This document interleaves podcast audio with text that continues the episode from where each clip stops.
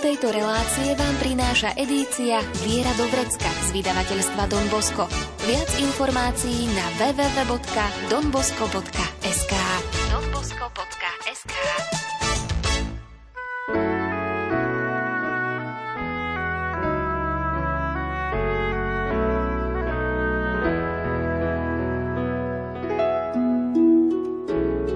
Viera do vrecka.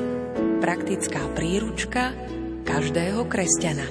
Viera do vrecka.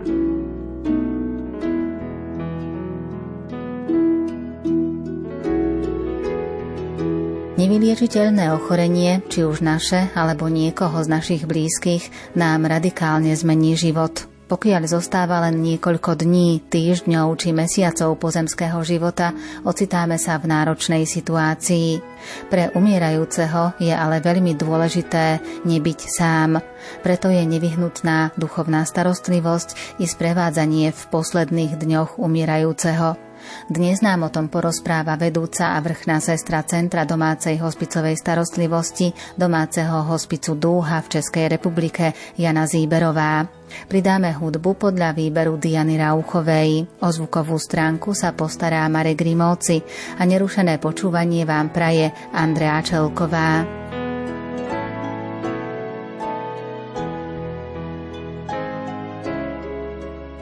Skôr či neskôr každému jednému z nás vstúpi do života choroba. Pokiaľ ide o vážne ochorenie, prináša so sebou rôzne obmedzenia. A aké obdobie nastáva pre pacientov a ich rodiny? Když onemocníme vážnou chorobou nebo nemocí, o které budeme vědět, že se nedá vyléčit, tak nastává skutečně velmi těžké a náročné období, na které se nedokážeme úplně připravit. Najednou jsme konfrontováni s konečností lidského života. Máme velký pocit ohrožení a ztrátu všech jistot. Také ta naše nemoc začne měnit mezilidské vztahy. Budeme se cítit sami. V tomto období můžeme mít i horší vztahy s rodinou, s přáteli nebo se spolupracovníky. Když jsem se ptala svých pacientů, jak prožívali sdělení těžké diagnózy, tak mi říkali muži, že byli vlastně spojeni s alkoholem, s antidepresivy. Měli pocit, že smrt je blízko, že jim skončily všechny plány. Jedna paní mi říkala, víte, nic mě nebolelo, nebyla jsem vůbec unavená, ale šla jsem na preventivní prohlídku. A najednou jsem si uvědomila, když mi řekl pan doktor, že mám nádorové onemocnění, jak je křehký vztah mezi plným zdravím a smrtelnou nemocí, protože můj život se změnil, když jsem absolvovala toto vyšetření. Vzpomínám si na jednu svou velmi mladou pacientku, bylo jí pouhých 37 let a se svou pokročilou rakovinou se léčila dlouhých sedm let. Vyprávěla mě, že ji v době léčby manžel opustil. Když jsem přijela k ní domů a poprvé jsem se zahleděla do jejich krásných modrých očí, tak mi dala první otázku, kolik času mi ještě zbývá. Vím, že každý z těch nemocných lidí prožívá takovou vnitřní krizi, kdy přítomnost mají vlastně jako hrozné břemeno. Nevidí budoucnost a nedívají se zpět až tolik do minulosti. Vlastně potřebují velkou sílu, která jim chybí, aby se vyrovnali s nevylečitelnou nemocí a velmi těžce nesou fyzické omezení a závislost na ostatních. Každý ťažko chorý človek v sebe v období choroby začne hľadať zdroj nádeje. Napriek tomu je plný obáv. Z čoho? Každý člověk v sobě hledá nejvnitřnější oblast, kde má svou identitu. V tomto období vlastně nemoci člověk má strach, že zůstane sám, že bude opuštěný svými blízkými. Také má strach, že nebudou nikdy milováni a že nebudou součástí toho, co je trvalé absolutně mění priority, také bilancují a vzpomínají na svůj život. někdy cítí viny a velmi touží po odpuštění. Jeden muž s rakovinou, kterému bylo pouhých 50 let, se mi zeptal, proč vlastně jsem nemocný já, vždyť jsem nikdy nic špatného neudělal. V té otázce bylo tolik zoufalství. Já jsem se dotýkala jeho utrpení. On pokračoval dál. Co je vlastně smrt? Jak mi ji dokážete vysvětlit? Existuje něco po ní? Takéto otázky zasahujú veľmi hlboko a pre blízkych to vôbec nie je jednoduché, ako to bolo s blízkymi spomínaného muža. Když jsem se podívala vlastně na jeho rodinu, tak jsem viděla, že lidé při takhle těžkých otázkách si myslí, že ten nemocný potřebuje rozptýlení a vlastně od těchto těžkých otázek utíkají. Někdy je chtějí šetřit ty nemocné lidi, takže jim zatajují vlastně špatné zprávy ze světa a chtějí jim poskytnout takové tiché a nerušené období. Nevnímají, že by nemocný člověk v závěru života měl ještě něco na starosti nebo na práci a vůbec už nedokážou pochopit, že když je upoutaný zcela na lůžko a nemůže už být vlastně aktivní, že by měl úkoly, které by měl v tomto období naplnit. Nech v nás zomrie všetko zlé, nech v nás zomrie všetko zlé, nech len svetlo zaplaví rany duší poľaví.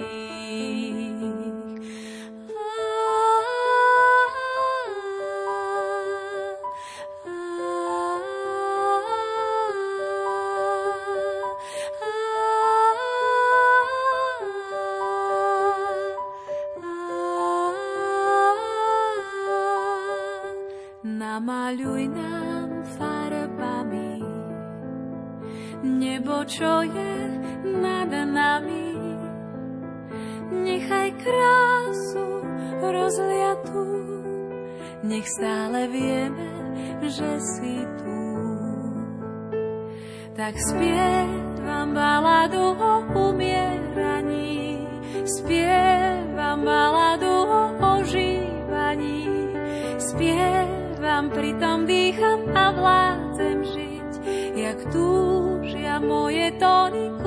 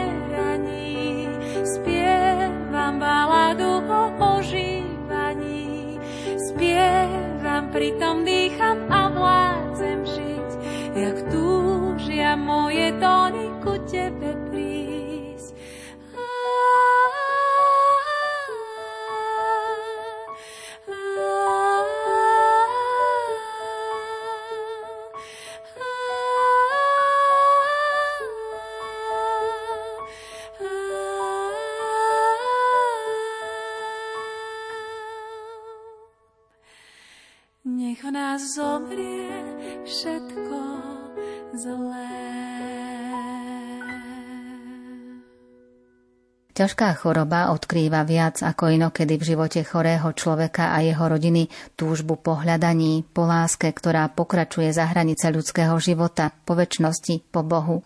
Ani ateizmus modernej doby nedokázal v človeku tieto túžby potlačiť. A čo si želajú ťažko chorí? Jak už jsem říkala v tom prvním dílu, těžce nemocný člověk nechce povídat jenom o své nemoci, ale v takové té části, kde mu je ještě celkem dobře, touží zůstat součástí širšího světa. Je velmi vděčný, když není izolovaný od dění v rodině a také ho pozbudí, když rodina a přátelé vlastně respektují ten jeho zdravotní stav. V ťažkých životných situáciách je dôležitá duchovná starostlivosť. Na čo všetko je zameraná? Duchovní služba vlastně hlásá a brání jedinečnou hodnotu lidského života. Zastává se těch nejkřehčích a těch nejslabších lidí ve zdravotnickém a sociálním systému, kteří jsou bezbocní. Je zaměřená na duchovní složku osobnosti nemocného člověka a jako duchovní problémy pacienta jsou označeny pocity zoufalství, utrpení, viny nebo potřeba odpuštění. Duchovní péče je tedy péče o duchovní dimenzi nemocného člověka, ale také celé jeho široké rodiny. Může být vázána na konkrétní náboženství, například na křesťanství, ale spiritualita může být také daleko širší, protože má vztah k nějaké nadpřirozené skutečnosti bez vazby na jednotlivé náboženství. V zdravotníckých zariadeniach často človek potrebuje nielen starostlivosť o telo, ale aj o dušu. Je to teda zabezpečené dostatočne? Zdravotníci v nemocnicích bych řekla, že se snaží obstát především v medicínské oblasti a potřeby nemocných, které jsou psychologické, sociální nebo spirituální, tak bývají jenom z části naplněny tom světě západním, v Evropě, v západní, v Americe nebo v Kanadě, se opravdu během posledních dvou desetiletích vytvořila nová pomáhající profese, která se zabývá duchovní péčí. A musíme říci, že i u nás se to teď vylepšilo, že opravdu máme kaplanskou službu, že ta kaplanská služba je už integrovaná do těch nemocnic, zvlášť do fakultních nemocnic ale myslím si, že v malých nemocnicích okresního typu nebo na odděleních léčebně dlouhodobých nemocných tato služba chybí. Nie všetky vážne ochorenia trvajú dlhší čas. Čo prežíva chorý i jeho rodina, keď lekári oznámia správu o blížiacom sa konci pozemského života? Vzpomínám si na jednu svou pacientku, která vlastně byla přijata do domácí hospicové péče pouze po jednom týdnu hospitalizace v nemocnici měla velmi zhoubný nádor, nenastala vlastně u ní žádná onkologická léčba a ona se velmi rychle zhoršovala. Já si pamatuju, že v té rodině byl absolutní zmatek. Rodinní příslušníci se snažili v té nemocné ženě opravdu probudit takové nereálné naděje a říkali, mami, musíš věřit, zkusíme léčbu v zahraničí, nebo si ženeme nějakého léčitele, který ti pomůže. Žena byla smutná a odmítala s tou rodinou komunikovat. Já jsem poprosila všechny rodinné příslušníky, aby mě s ní nechali o samotě a zahájila jsem s ní takový upřímný rozhovor. Ta nemocná paní poslouchala a tiše mi odpověděla, víte, já se bojím smrti. Bojím se umírání, bojím se toho, co bude dál a také se bojím, jak to rodina přijme. Podívejte se, jaká je u nás panika, jaký je strach z toho, co bude následovat. A já bych teď potřebovala mít kolem sebe pokud možno takové nějaké klidné prostředí, abych se na svou smrt, kterou už vnímám, dokázala připravit.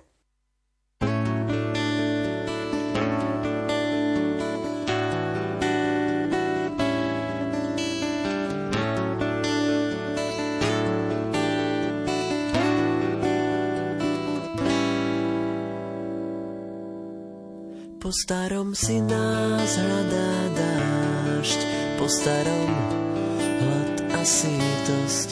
Ako to so mnou nakladáš? Osud, či nie som bytosť? a nie to na mne miesta, kde si neudrel.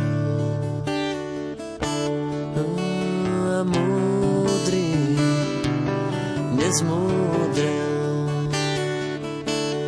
ty si nezmúdrel. Márne vodíš, nevediaco, len prísne, peť svojich prstov po vypuklom písme. A píšuc hrubo k ničej potrebe,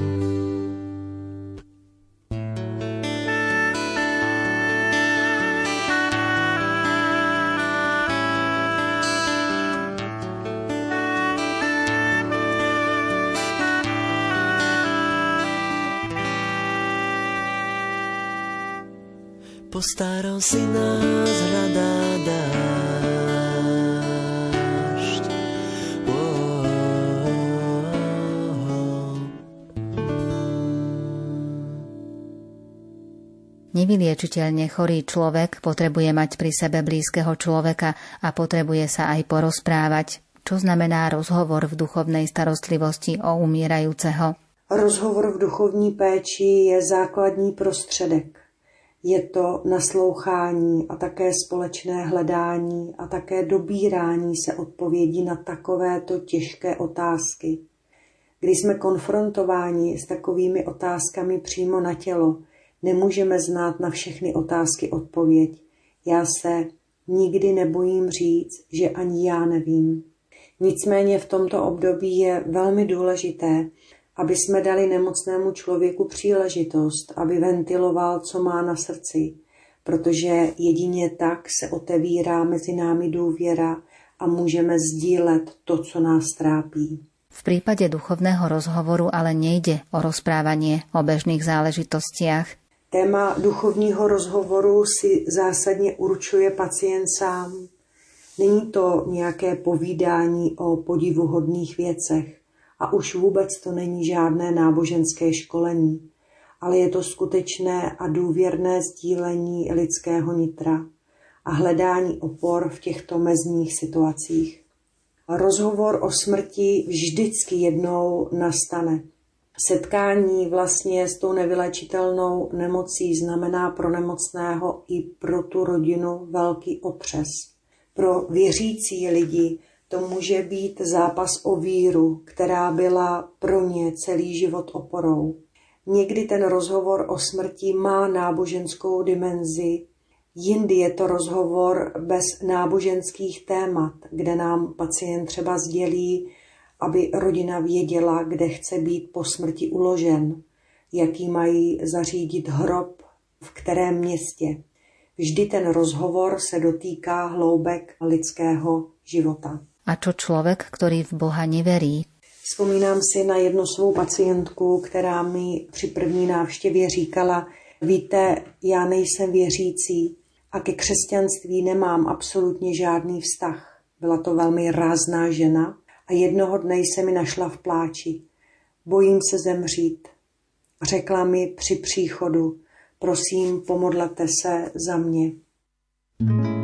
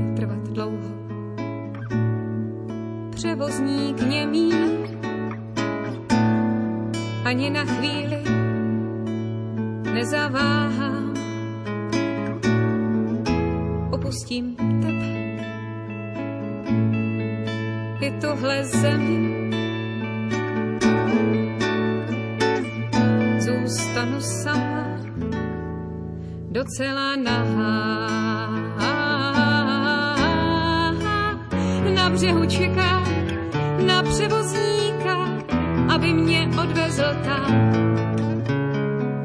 Srdce mi v hrdle hlasitě tiká, vím, že ztratím, co mám. Smím jenom jedinkrát odplout tou lodí, nikdy se nevrátím zahynu, možná se zrodím, že musím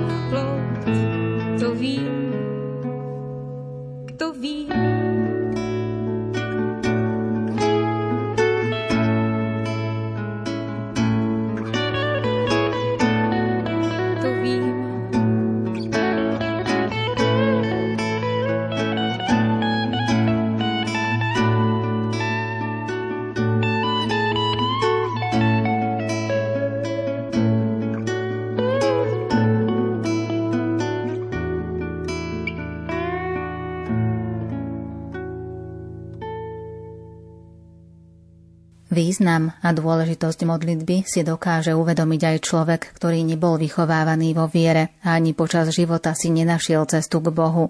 Ako je to teda s potrebou modlitby? Potřeba modlitby je jednou z nejvýraznějších duchovních potřeb, ale je to opravdu záležitost, která je velmi intimní a o které mluví lidé jenom tehdy, když vnímají dostatečné porozumění, kdy mají důvěru k tomu dotyčnému člověku, který je s nimi a komu se vlastně sdělují nebo komu také důvěřují. Takže ten vztah mezi hospicovým pracovníkem a nemocným je velmi klíčový. Většina našich pacientů nám říká, že nemá žádný vztah k náboženství, přesto si uvědomují v závěru svého života duchovní potřeby chtějí uzavřít svůj život, touží po klidu, po takovém spočinutí a bezpečí. Vzpomínám si na svou přítelkyni, kterou jsem doprovázela, byla to lékařka.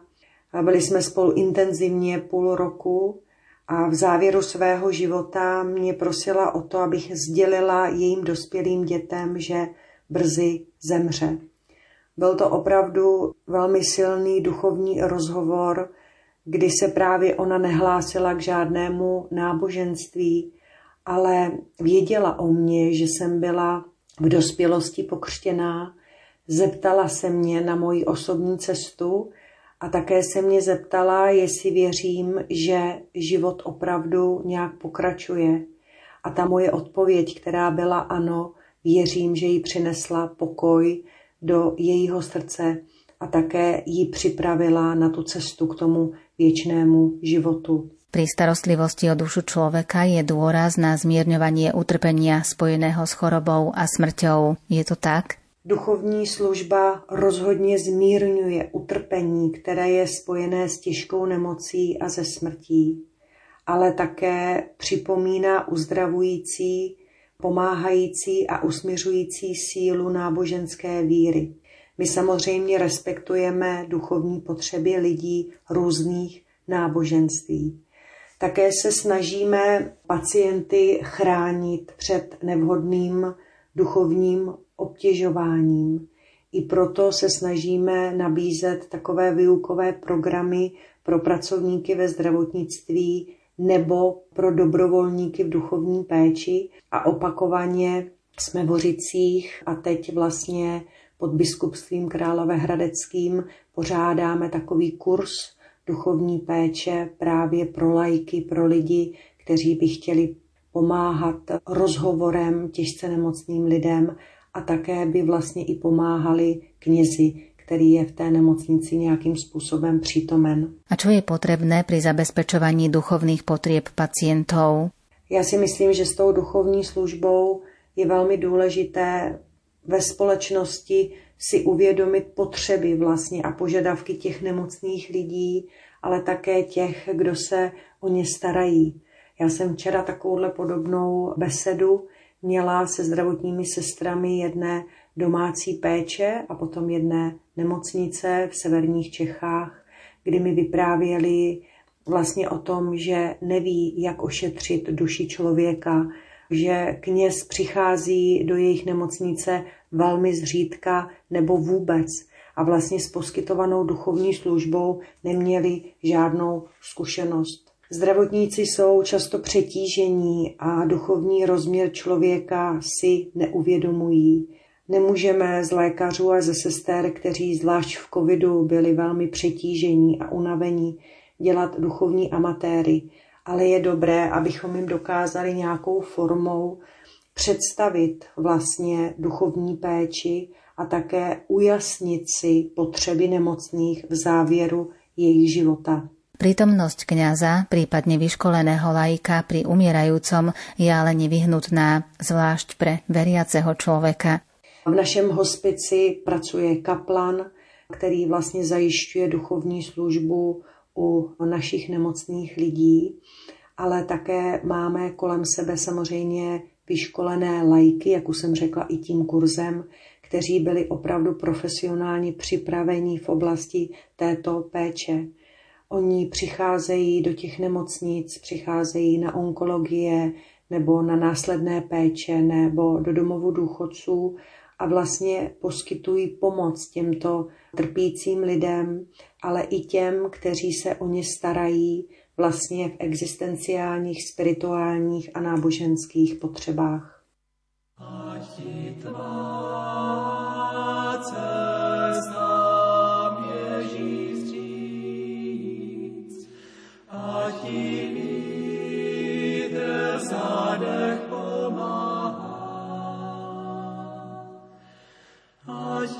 song.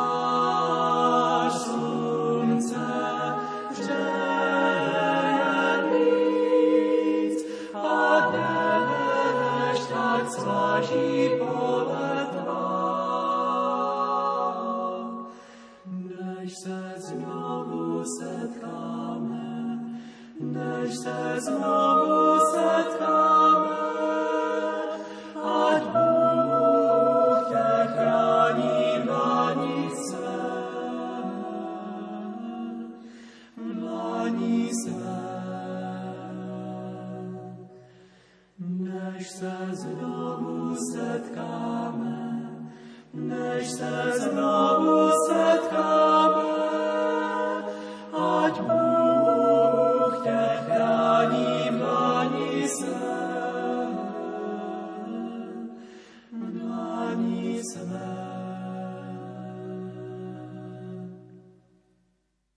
Už ste spomenuli, že je potrebné rešpektovať duchovné potreby ľudí rôznych náboženstiev a pacienti sa musia chrániť pred nežiaducim duchovným obťažovaním.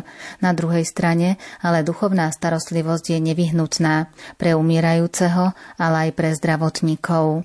Víte, nemocný člověk, který je v nemocnici, tak si myslím, že rozhodně touží po takovém lidském kontaktu, a nepřeje si být pouhým objektem diagnostických a terapeutických metod. Určitě vždycky prožívá ponížení, když se setká s nezájmem zdravotníků o svou osobu.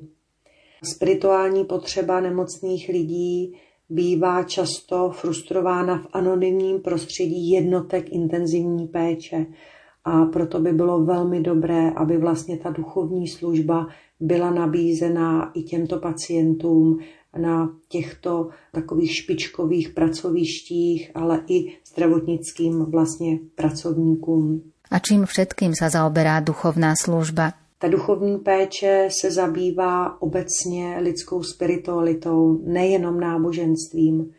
Můžeme ji v nějaké vhodné době tomu nemocnému i rodině nabídnout. Nikdy ji nesmíme vnutit. Může být poskytována individuálně ale může být poskytovaná i skupinově. My jsme měli třeba setkávání s pozůstalými v takové skupině lidí, která vlastně je při hospici, která naslouchala těm potřebám truchlících, vlastně pozůstalých a vlastně se snažila ošetřit tu jejich bolest spojenou se ztrátou. Pokud poskytujeme vlastně takovouhle službu s jistou soustavností, tak je to vlastně duchovní doprovázení. Duchovné sprevádzanie si ale vyžaduje potrebné znalosti, skúsenosti, zrelosť a tiež vieru. Abychom mohli doprovázet nemocné v závěru jejich života, tak musíme pracovat sami na svém vlastním nitru. Naše pacienty nezajímá tolik naše atestace, vzdělání nebo akreditace pracoviště, ale oni nám kladou otázky takové na tělo, a to přímo, čemu věříte vy, jaký je ten váš Bůh. Velice rychle poznají, protože jsou velmi citliví a pravdiví, jak jsme na tom každý z nás s vírou, nadějí a láskou. A ponúkate duchovnou starostlivost všetkým? Duchovní péči nabízíme všem, kdo si to přeje ať jsou jakéhokoliv náboženského vyznání, které uznává náš právní řád. Nabízíme jim věřícím i nevěřícím a všem rodinným příslušníkům.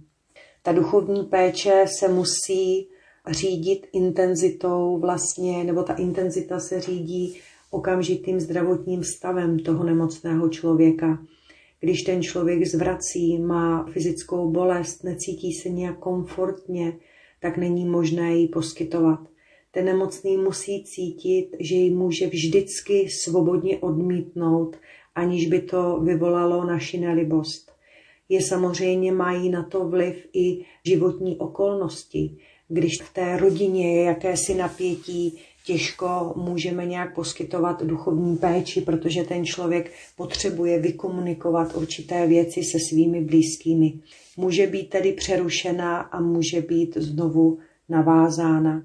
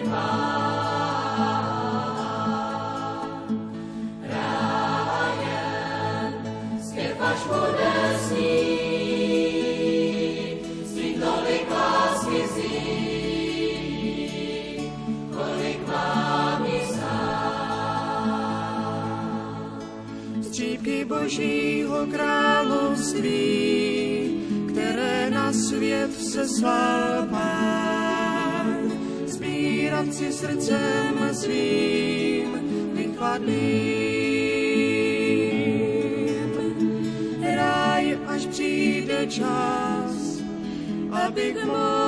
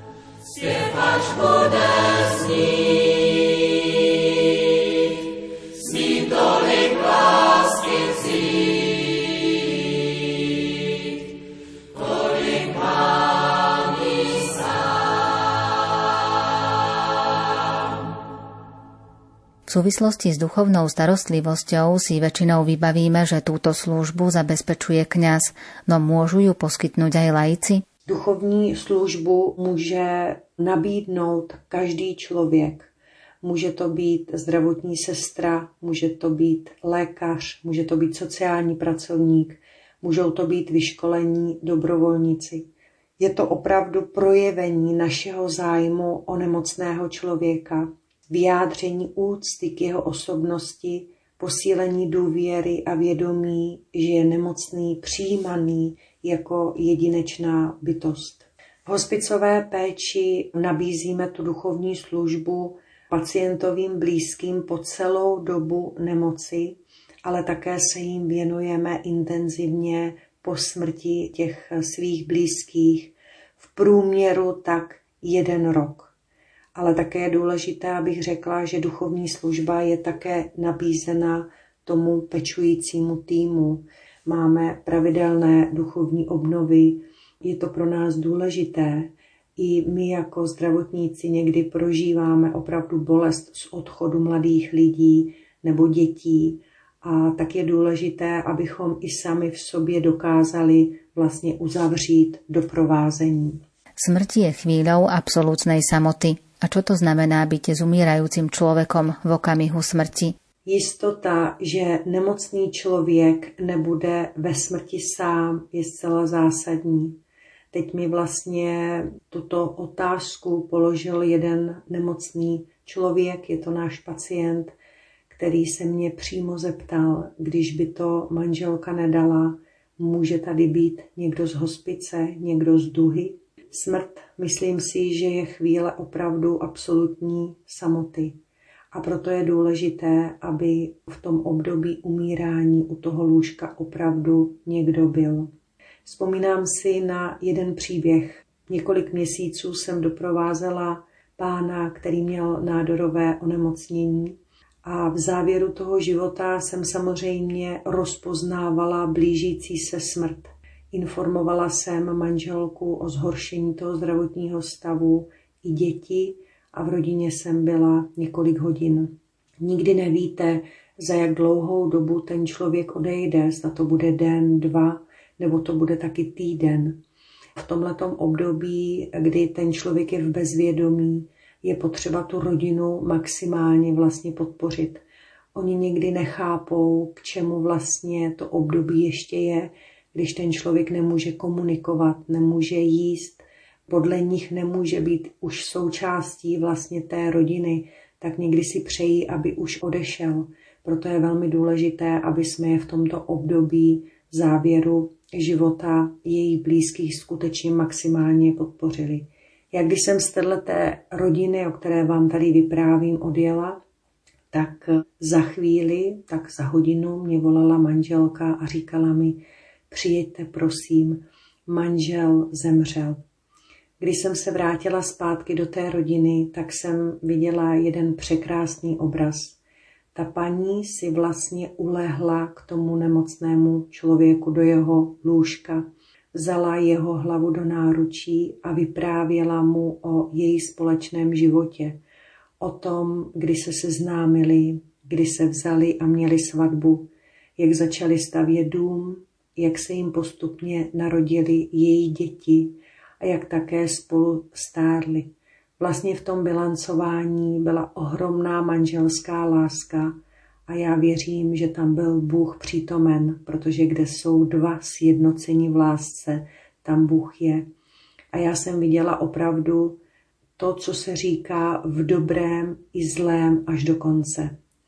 A takovýmhle způsobem si myslím, že nás opravdu má rád Bůh, že s námi v takováhle lásce, kterou jsem viděla u tohohle manželského páru, tak je. Ten pán vydechl paní v náručí.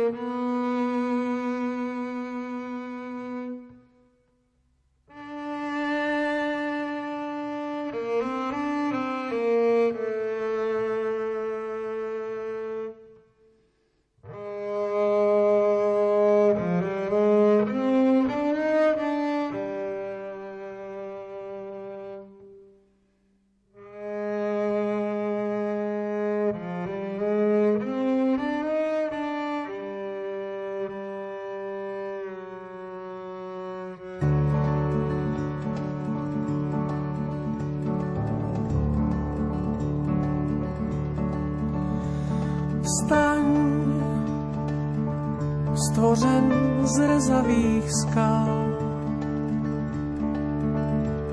Vstaň, slyšíš kamenopád. Jdi tam, dojdeš na rozcestí. Dál budeš muset už sám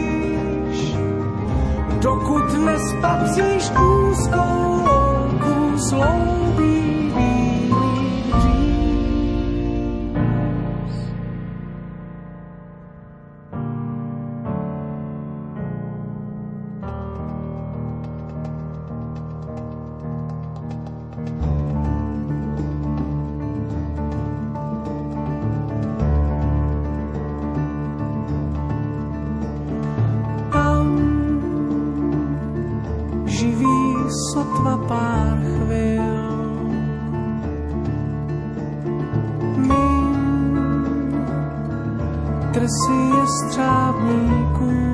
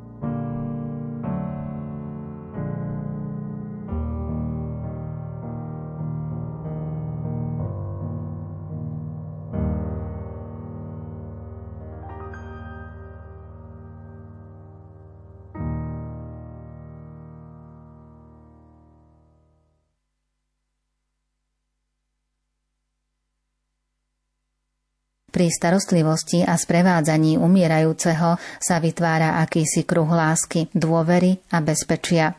Zároveň je to obdobie plné emócií, plaču i zoufalstva. Ako je to teda s rozhovorom o smrti? Víte, když vlastně jste v tomto období, když hovoříte s těmi lidmi, když hovoříte s jejich rodinnými příslušníky o smrti, tak cítíme takovou zvláštní jednotu zblížení, spojení. Když dokážeme tyhle ty rozhovory otevřít, většinou u toho nemocného člověka dochází k velké vnitřní úlevě. Často s ním můžeme projednat i velmi konkrétní věci, které se týkají všech dalších rozhodnutí, které by chtěl v životě udělat. A pokud si nemocný člověk tyto věci vyřeší, umožníme mu, aby vlastně aktivně žil v tom čase, který mu ještě zbývá. Duchovná starostlivosť má zmysel vtedy, ak odpovedá na bytostné potreby človeka v jeho životnej situácii a odzrkadľuje sa to aj na paliatívnej starostlivosti. Paliatívní péče plně docenuje náboženskou víru a dává nám odpověď na znepokojivé existencionální otázky. Dovoluje také, aby nemocný člověk prožíval poslední období života s nadějí a zahrnuje plnou důvěru v boží pomoc. Pokud poskytujeme duchovní doprovázení, musíme být především trpěliví, musíme mít dar naslouchání a potom se staneme pro nemocné oporou. A čo všetko sa vyžaduje od sprevádzajúceho človeka? Doprovázející musí být ochotný s nemocným opakovaně hledat odpověď na otázky, které ho znepokojují. Nesmí nemocného nikdy moralizovat, nebo ho plani pozbuzovat, nebo bagatelizovat jeho obtíže. Když by toto udělal, tak se ten nemocný vlastně stáhne a nepustí toho člověka do svého vlastního nitra. Já bych řekla, že duchovní péče si v České republice nějak buduje svoje místo. Všechny tyhle příběhy by nás měly vést k zamyšlení, zda u nemocných není opomíjená velmi důležitá část péče. A neznalost v této oblasti může pacienta poškodit víc, než si umíme představit. Setkávám se 14 let s těžce nemocnými a umírajícími lidmi. Opravdu obdivují její statečnost, s kterou vedou čestné boje. A také vím, jaké mají přání, aby zvítězili v určitém období nad svou nemocí. Když sama uvažuji o smrti a umírání, věřím tomu, že za tím bojem, kterého jsme součástí, že je opravdu naděje na ten život věčný. Když se mě někdy umírající lidé ptají, kde tu jistotu beru, tak říkám, že mám příběh Ježíše a lidí, kteří věří v jeho životodárnou sílu, v jeho slova, v jeho život. Příběh Ježíše mi ukazuje na nový způsob života a také mi dává nový pohled na smrt. A já mám v srdci opravdovou touhu tento příběh ukázat všem nemocným a trpícím lidem, kteří o to stojí.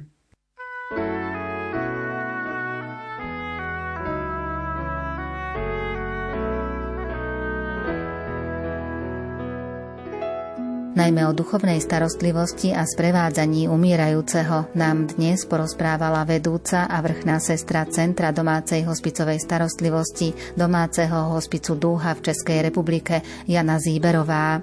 Smrť si nevyberá a berie si i mladých či deti. Pre rodičov sú to nesmierne ťažké chvíle, no aj tu je prvoradá láska, ktorá je zároveň tým najdôležitejším liekom paliatívnej medicíny ale o tom si viac povieme na budúce. Dnes vám za pozornosť ďakujú hudobná redaktorka Diana Rauchová, majster zvuku Marek Grimovci a moderátorka Andrea Čelková. Tému tejto relácie nájdete v edícii Viera Dobrecka z vydavateľstva Don Bosco. Viac informácií na www.donbosco.sk donbosco.sk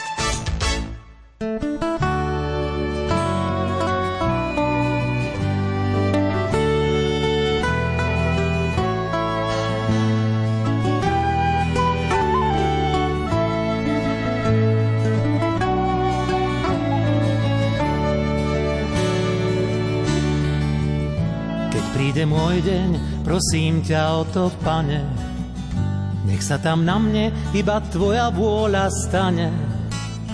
Nech sa nám hlava z toho nezamotá, keď otvorí sa kniha môjho života. Nech sa nám hlava z toho nezamotá, keď otvorí sa kniha môjho života. Príde môj deň, nech odslúžia mi omše. Že som ich nenavštívil viac v živote skoršie. Aj každý deň, keby som vtedy tušil, že sa tam dávaš živý nám do duší.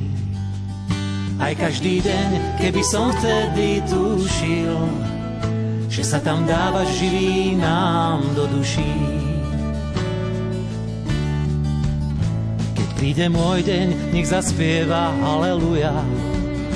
Môj strážny aniel, ako spieval som ti tu ja. Spievať pre slávu duši neprospieva.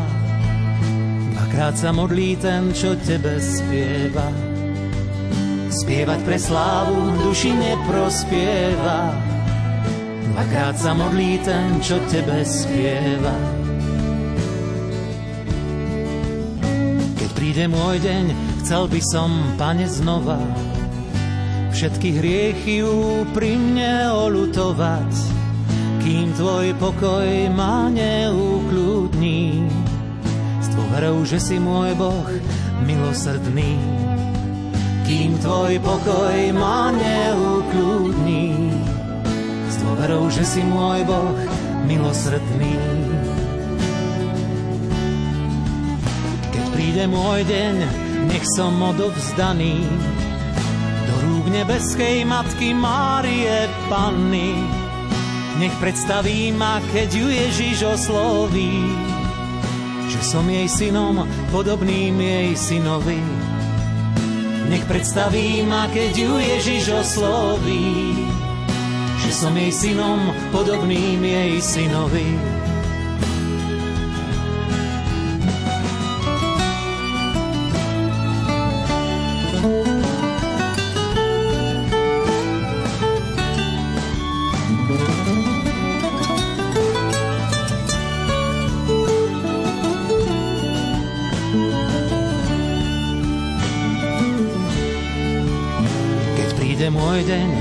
Zazvonia mi zvony a slzu smútku za mňa nikto nevyroní. Veď ty si môj pán aj po smrti tým, ktorého milujem a chcem byť večne s ním. Veď ty si môj pán aj po smrti tým, ktorého milujem a chcem byť večne s ním.